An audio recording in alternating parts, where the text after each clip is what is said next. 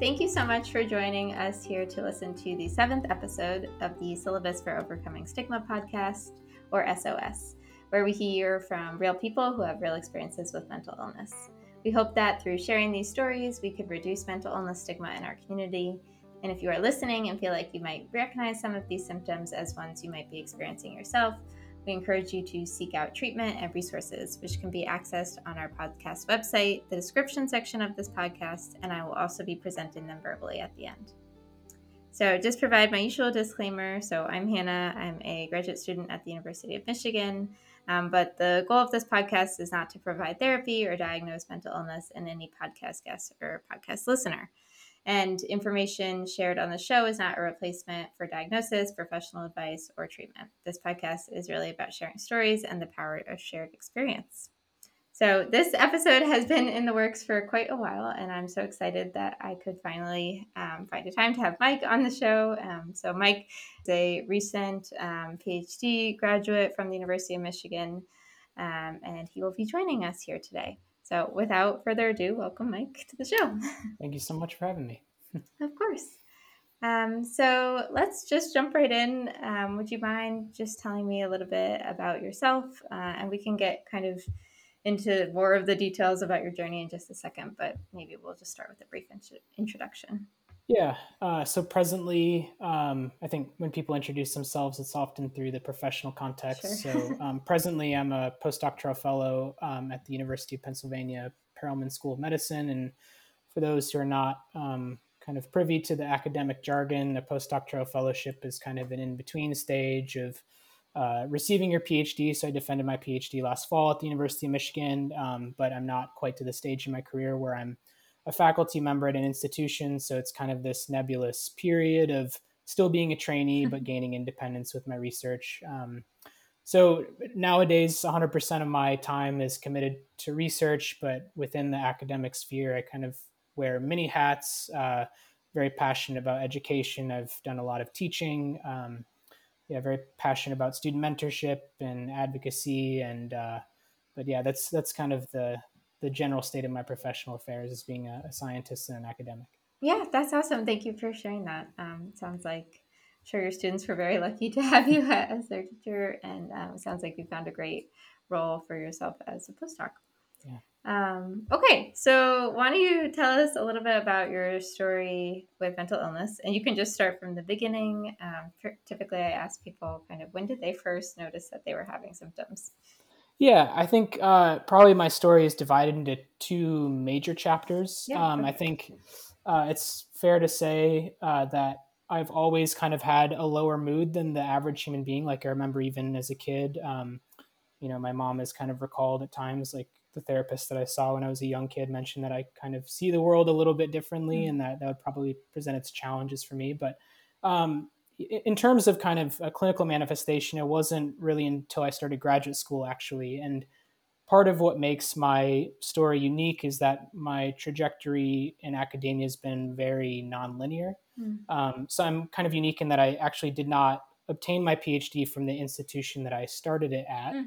Um, I think to kind of rewind to the beginning, I can start um, at the graduation, my undergraduate graduation. I got my bachelor's from the University of Michigan in 2014, and I started my PhD shortly thereafter at Stanford University.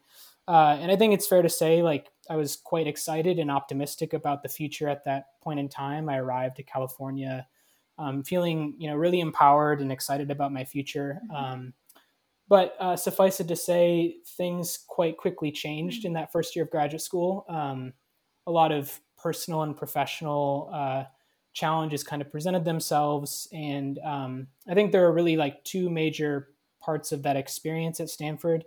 Uh, the first of which wasn't super evident to the people around me, which was my first experience with severe depression. Mm. Um, like the first time I could actually feel it physically, the first mm. time I was really struggling with motivation. Um, you know, I was able to hide that part of my uh, world from the people around me. Like I was still doing really well, um, succeeding a lot throughout my yeah. first year of graduate school, but really um, having trouble on the inside. I think the thing that was pretty obvious to the people around me was my um, obsessive and unhealthy relationship with food and mm-hmm. exercise. Mm-hmm. Um, I had kind of for the first time in my life, focused on physical well being after graduating college, but that pretty quickly devolved into like a really unhealthy and obsessive relationship with um, uh, caloric restriction. Mm-hmm. And, uh, you know, I remember I had one of the early versions of the Fitbits and I was like tracking yeah. my activity, but also like obsessively tracking the things that I ate. Like I mm-hmm. wouldn't eat anything unless I knew the calorie count on it. And I was, uh, pretty much always maintaining like a calorie deficit of like 1500 calories per day. Um, and so I, lost a weight, a lot of weight really quickly. And I think yeah. that was people's cue that something wasn't, um, you know, something wasn't quite right. And I think a lot of my loved ones expressed concern at the end of that first year of graduate school that I just wasn't seeming like myself. Mm-hmm. Um, and, uh, to kind of make somewhat of a long story, you know, consumable. after that first year of graduate school, I kind of had to do some soul searching. Um, it was the first time I actually saw a therapist uh, mm-hmm. because I realized I really wasn't in a in a community and in a context in which I felt like I was going to grow as a scientist and as, and as a human being. Yeah. Um, and it kind of became evident to me that I was going to need to make some pretty substantial changes in life if I was going to actually um, kind of see through the goals that I'd set for myself. Um, so because of that experience, I, I left Stanford after one year, uh, which was really hard for me because that was a goal that I had, you know, I had established very early on. Yep. Um, and I wasn't exactly sure what was going to happen, but the universe kind of worked in my favor that I could come back to the University of Michigan and kind of continue my PhD. Like there was definitely a little bit of starting over, mm-hmm. um, but I came back to Michigan because I had loved ones there. I had a community there, and uh, it was an environment that was familiar to me. I felt like I would fit in. Like that was something about Stanford. I just never really felt like I fit into the culture there. Yeah. Um, so, uh, so I came back to Michigan, uh, and I wish I could say things like improved immediately, but that's definitely not the case. Um, you know, I've I've since struggled with depression. I still do to this day. Um, that's something that has been a pretty common theme, but pretty shortly after returning to Michigan as well, I started to kind of um, experience periods of time in which I didn't really have language for what I was going mm-hmm. through. I didn't really, um, I didn't have a definition for what I was experiencing, but there were periods of time in which I was kind of existing in these altered states. Um, now, what I know is that I was experiencing hypomania, but mm-hmm. at the mm-hmm. time I had no idea what that was. But I just noticed that there were deviations from my normal normal behavior, the judgment that I was imposing on things like spending, for example, and just general behavior was um, quite disparate from from how I normally present myself. Uh, I'm typically a quite introverted person, and I was becoming like you know really talkative, and mm. and even having kind of grandiose like um, perceptions of my experience in the world, like f- thinking that I knew the answers to everything, and that yeah. my research was the the greatest thing to ever mm-hmm. happen, and that it, life was perfect and it could be no other way. Um, and I, I remember like you know, ha- going through these periods of time and like having to objectively tell myself to like come back, you know, like there was always that kind of coming back moment. Um, and it wasn't really until midway through graduate school when I decided to go back to therapy that it was the first time someone had told me like, you know, you experience symptoms of bipolar disorder, um, which was kind of a shock to me because I have people in my family who have bipolar disorder and, and my experiences weren't like theirs. Like i i had never experienced psychosis or any type of manic episode but um, you know i definitely had these kind of um, periods of time in which i was elsewhere and not kind of present. Um, so um, even kind of with that knowledge like that scared me quite a bit yeah. Um, i i didn't really i don't think i handled that information too well at the beginning and I went um, about a year and a half before I actually sought out a diagnosis and, and got formal treatment for it.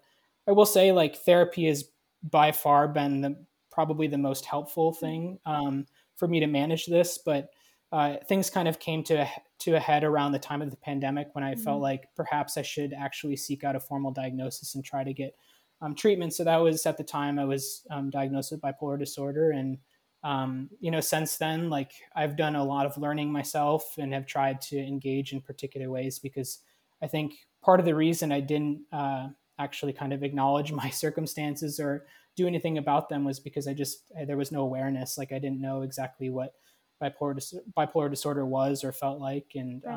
So since then I've just yeah tried to do some writing on this and speaking mm-hmm. out about it in hopes that others can um, yeah, hopes that my story can resonate with others.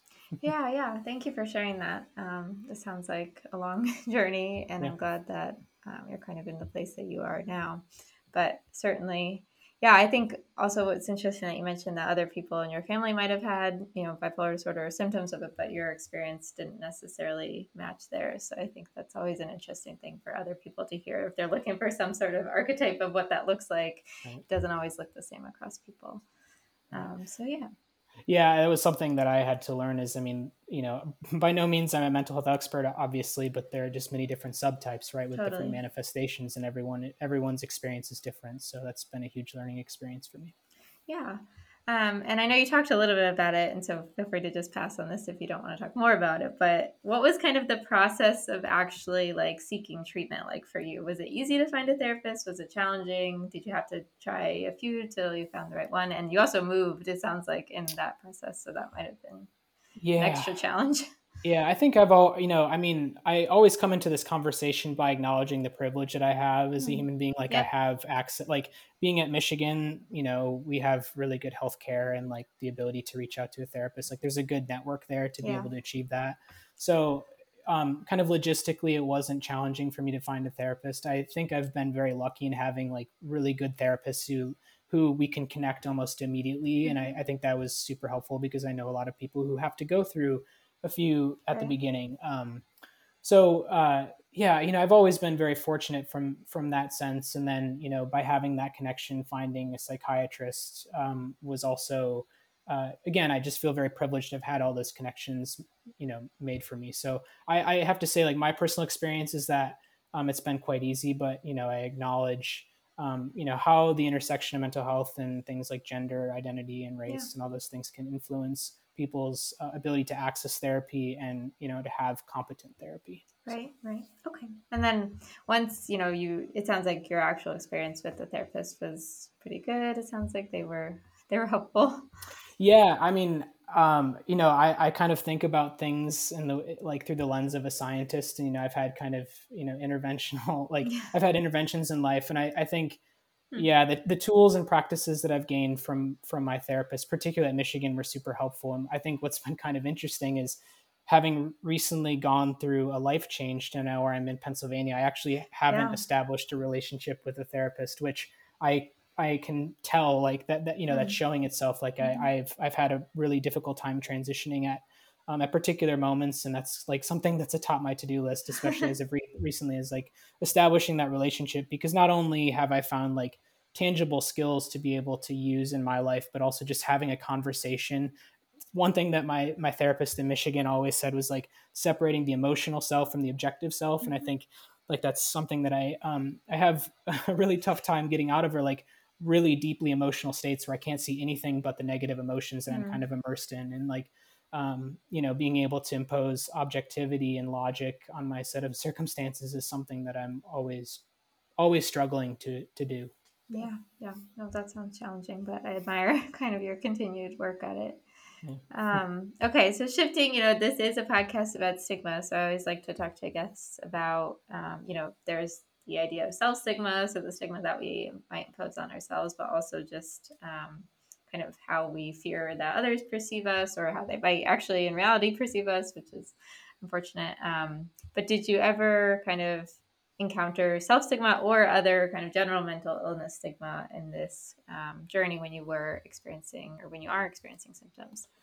Yeah, I think a lot of the stigma has been kind of driven from within. Um, mm-hmm. As I mentioned, I was pretty fearful of like even seeking out seeking out a diagnosis and like yeah. I ha- I have found, you know, uh, I have to give myself grace in that because if you look For out sure. at kind of the cultural representations of what bipolar disorder looks like, it's off like it's often through the lens of someone being unhinged, right? Mm-hmm. Like creatively, or someone who like is the aggressor, and um, that just never resonated with me. But I always feared how people would perceive me, even even like even though I know that a lot of people love me, like my parents love me and my friends love me, I was really scared to tell my parents and my friends. Um, Mike is definitely for our listeners very well loved, by the way, and many people tell me that I should have him on the podcast. oh well, th- yeah, thank you. I mean, it, yeah, it, but I think, and that's that's the kind of paradox, right? Because the thing that I struggled with most was fearing that if I if I had this formal diagnosis that people wouldn't love me. And I think at the time in particular, like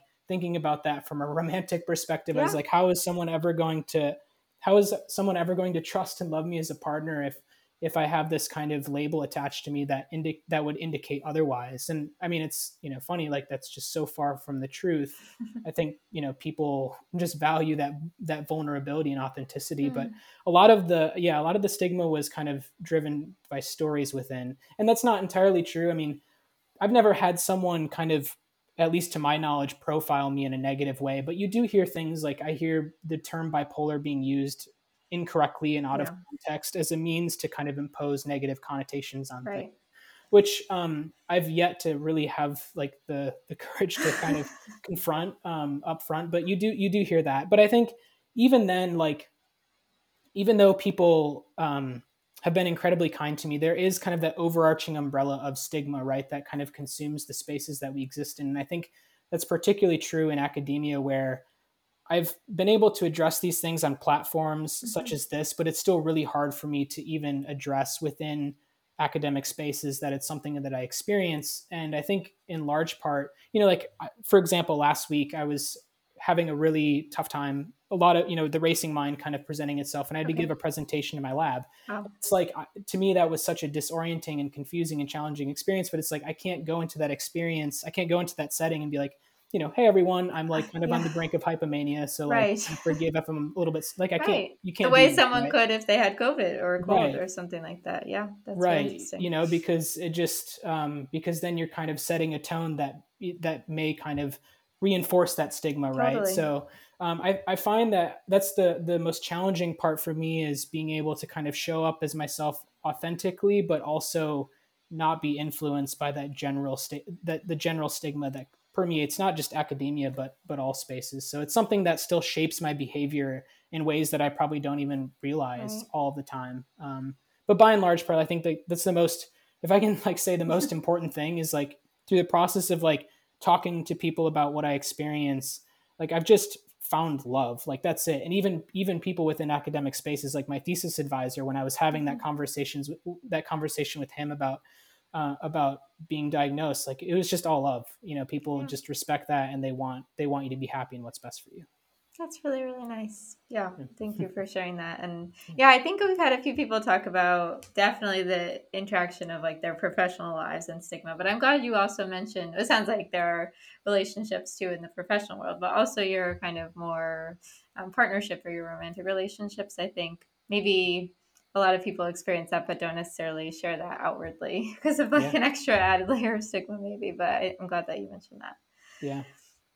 Okay and my next question is kind of thinking about culture um, which is kind of unavoidable and inherently tied to disorders and our experiences but has your culture or you know your identity has that at all experienced your kind of experience of mental illness yeah i don't think we can talk about American culture without addressing toxic masculinity, right? I yeah, mean, I think yeah. uh, I think you know the the historical expectation is that men don't talk about yeah. their feelings and don't talk about their challenges, and that you're kind of supposed to put up a front and right. not acknowledge what people may perceive to be as weakness. I think that's an antiquated view of things mm-hmm. that like vulnerability is weakness, but that that's just the reality of how we've kind of come to embrace that culturally. Um, you know, and, and that's something that I've been presented with in a lot of different spaces. I personally believe, and I, I think everyone would agree, that academia in large part is driven by masculinity. I mean, there's just historical context to that. And um, I think that definitely influences the way that I present myself. Mm-hmm. But mm-hmm. also, mm-hmm. like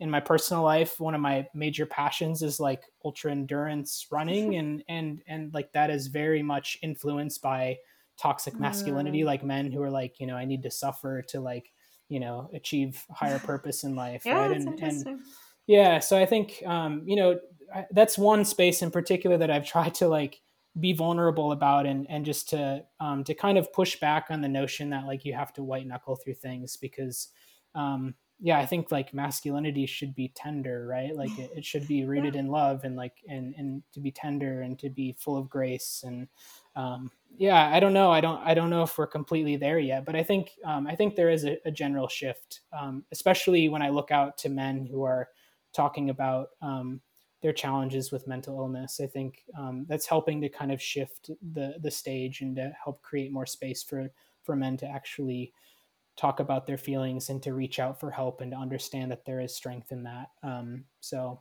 yeah, I think that's the that's the main angle by which it's yeah no yeah thank me. you i i we haven't had a male guest on the show actually so that's a interesting i haven't thought about that so much in the context you know and of the stigma itself like there's this trifecta of your professional life sounds like your personal life running these marathons and then also your real experience with mental illness and how that's all kind of interacting with your kind of identity as a man. So that's really interesting.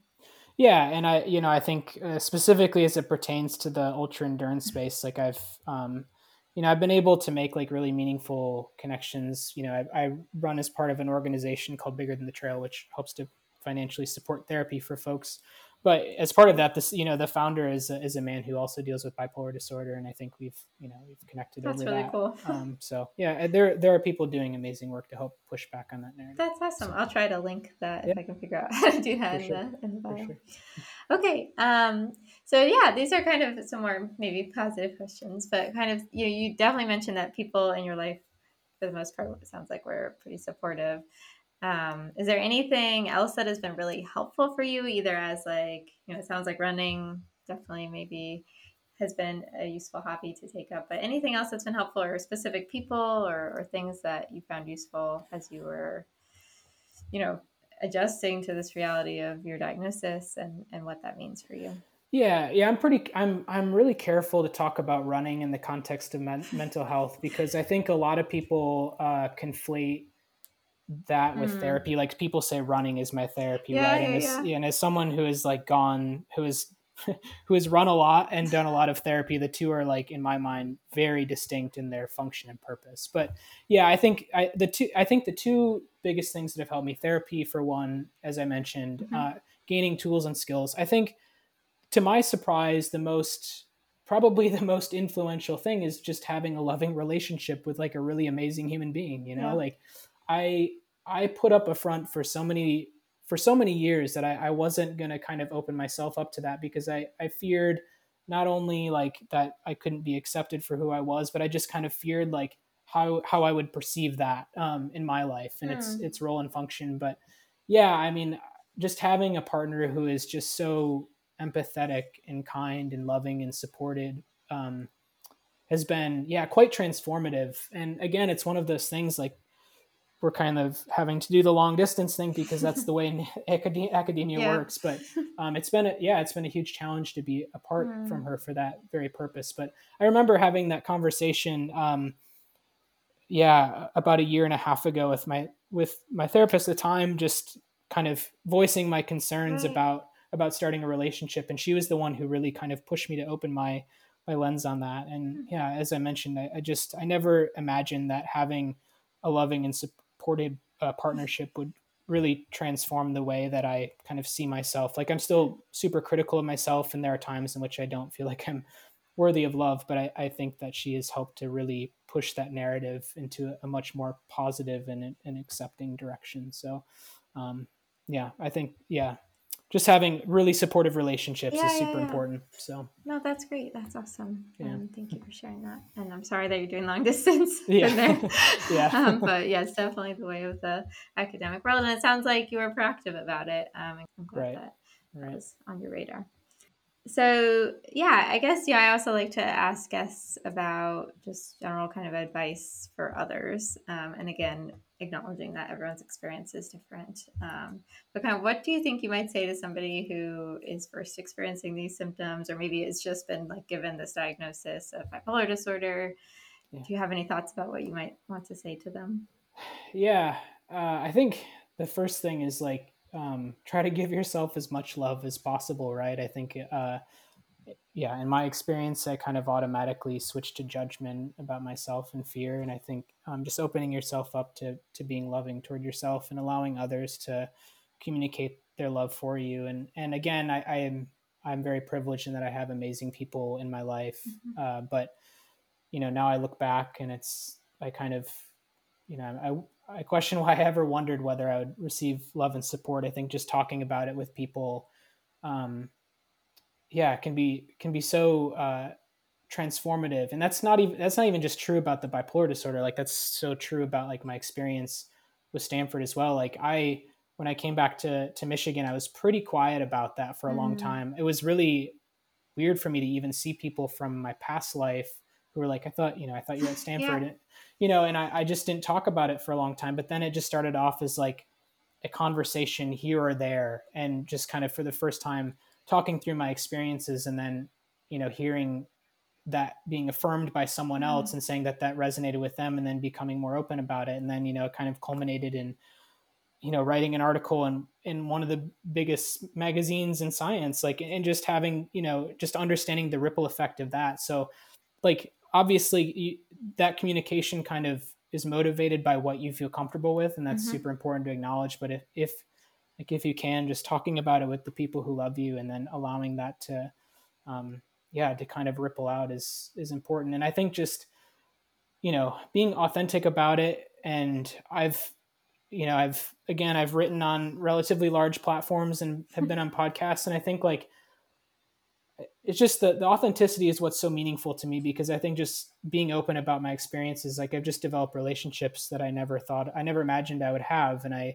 i think there's just so much power in vulnerability and authenticity. And um, so yeah as much as you can like just make connections with people and try to give yourself grace. And uh, yeah and then i'm always a huge advocate for therapy like find mm-hmm. someone who's you know trained and who's a professional and, and can help you talk through your experiences in life. And and you know even you know i'm very pro medication too. Like i know people who have their lives have been transformed by mm-hmm. by psych meds so you know just kind of keep yourself open to possibility and acknowledge that your experience isn't going to be you know uh, exactly the same as everyone else's. So you know, tune into yourself and learn from yourself, and and as much as possible, share that with with the people that you love and people that you haven't even met yet. Yeah, so. yeah. Hmm. And we're very grateful that you're willing to share kind of this for the podcast to be that voice for others. And I didn't know about the article, but you'll have to share that with me. So yeah, I can put that there as well. It sounds like maybe there's a few articles that you've written. Yeah, a couple. And I just like, you know, some in science, some in running, just, oh, um, yeah. Cool. Awesome. Um, okay, so kind of winding down, but how else has your experience with mental illness shaped who you are as a person? And I know you've kind of addressed this in different ways, but if there's anything else that you want to add. Yeah, I mean, I think professionally, like I wouldn't be in academic science, I don't think, with the motivations that I have, if not for it. Like, I'm very driven by like creativity and curiosity, hmm. but ultimately, science is kind of the vehicle for me to like Interesting. help yeah help positively impact people's lives like that's why i'm so passionate about education and mentorship um, like I, you know i don't want to just spend my life doing research. Mm-hmm. um, and so yeah and I, I, that kind of is very much informed by my experiences. Like i mean anyone who's in academia will acknowledge that the culture of academic science and academia generally is um, i think undergoing positive change but is still by and large part toxic. And it's really my hope to kind of bring you know love and acceptance and empathy into the classroom and to yeah to use education as a means to like really fuel like the emotional and creative growth of of my students um, so it's very much informed like what i want to get out of life but personally like you know i I wouldn't wish this upon like I don't wish this upon anyone, right? And I don't I definitely don't ascribe to like, you know, my mental illness is my superpower. Like that's I think that there's a lot of problems with that narrative. But mm-hmm. um, you know, I think it's safe to say like I don't experience joy a lot as a human being and that's not because I'm like always sad. It's just I'm a very critical person, like mm-hmm. critical of myself um, in particular. But you know, and I think the one thing that this experience has given me of is just an appreciation and gratitude for like when I know that I'm experiencing joy and it's not associated with like the kind of hmm. empty bliss that's that's part of like being in a hypomanic episode. Like I just know when I'm experiencing mm-hmm. joy and I'm trying to get better of like holding on to that mm-hmm. um, mm-hmm. for longer. Um, so yeah, I think yeah, it's it's shaped how I experience the world in obvious and maybe non-obvious mm-hmm. ways, and then it's really kind of shaped what I hope to do with my life, which is just to, yeah, um, try to use education for like the growth of the whole human being, like acknowledge and honoring, acknowledging and honoring the the humanity that is part of the student. So I love that. That's great. Mm-hmm. Uh, so I think that's all my questions. But is there anything else that you wanted to share? I like to give guests an opportunity to just any final word, words of wisdom that you want to leave guests with. Yeah, I uh, yeah, I mean, we covered so many good I things. Um, you really did have a, a, lot of good uh, tidbits in there.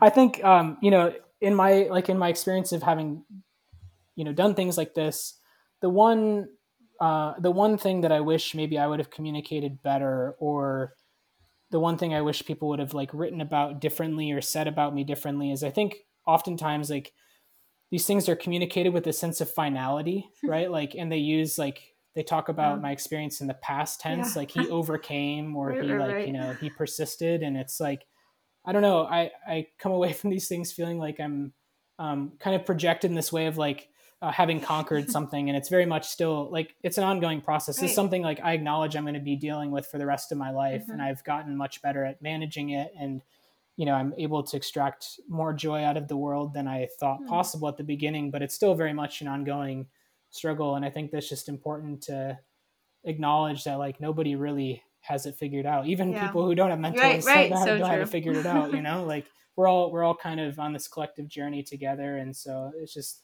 the best you can do is kind of acknowledge where you're at and to help others where they're at and and because we're all kind of seeking love so. Yes. I love that. That's such a good ending. And yes i just want to reiterate that point that is so i think valid and important. I think that um, the importance that is placed on people especially in their you know journeys with their mental illness is like okay well you know words will wait for you to be done with that or yeah. or and there is that kind of um, maybe pressure to feel like there has to be kind of an endpoint but a lot of these disorders are kind of lifetime illnesses and it's all about managing them throughout that. So i think actually taking away that pressure could be helpful as well. So i'm glad that you shared that with everyone. Yeah um, so thank you to Mike um, so much for sharing your time um, with us today and for your braveness in sharing your story with me and with others who are listening.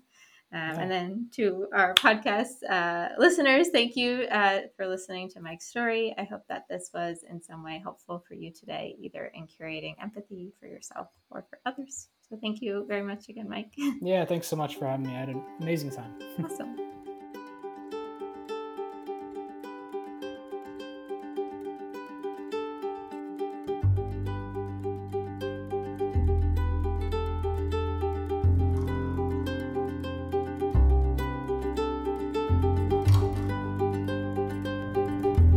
Everyone. Thanks so much for listening to this episode of the Syllabus for Overcoming Stigma podcast. If you enjoyed listening to Mike's story, please don't forget to leave us a rating on Apple Podcasts or Spotify. And I'm looking forward to sharing more stories from members of the Washtenaw County community each month on this podcast. If you're interested in being a guest yourself, please reach out to me by filling out the uh, link in the notes section of the podcast. And also in the notes section, you'll find a link to a stigma survey. And if you fill that survey out, you can be entered to win a $50 gift card. As a reminder, the National Suicide Prevention Lifeline is 1 800 273 TALK or 1 800 273 8255, and that's available 24 hours, seven days a week. The University of Michigan Hospital Psychiatric Emergency Service is uh, available at 742 936 5900. Again, that's 742 936 5900. And I'll also be providing some bipolar disorder specific links in the notes section of the podcast if you feel that that information might be relevant to you. Thanks everyone for listening. I hope that you have a wonderful rest of your day and stay tuned for our next episodes.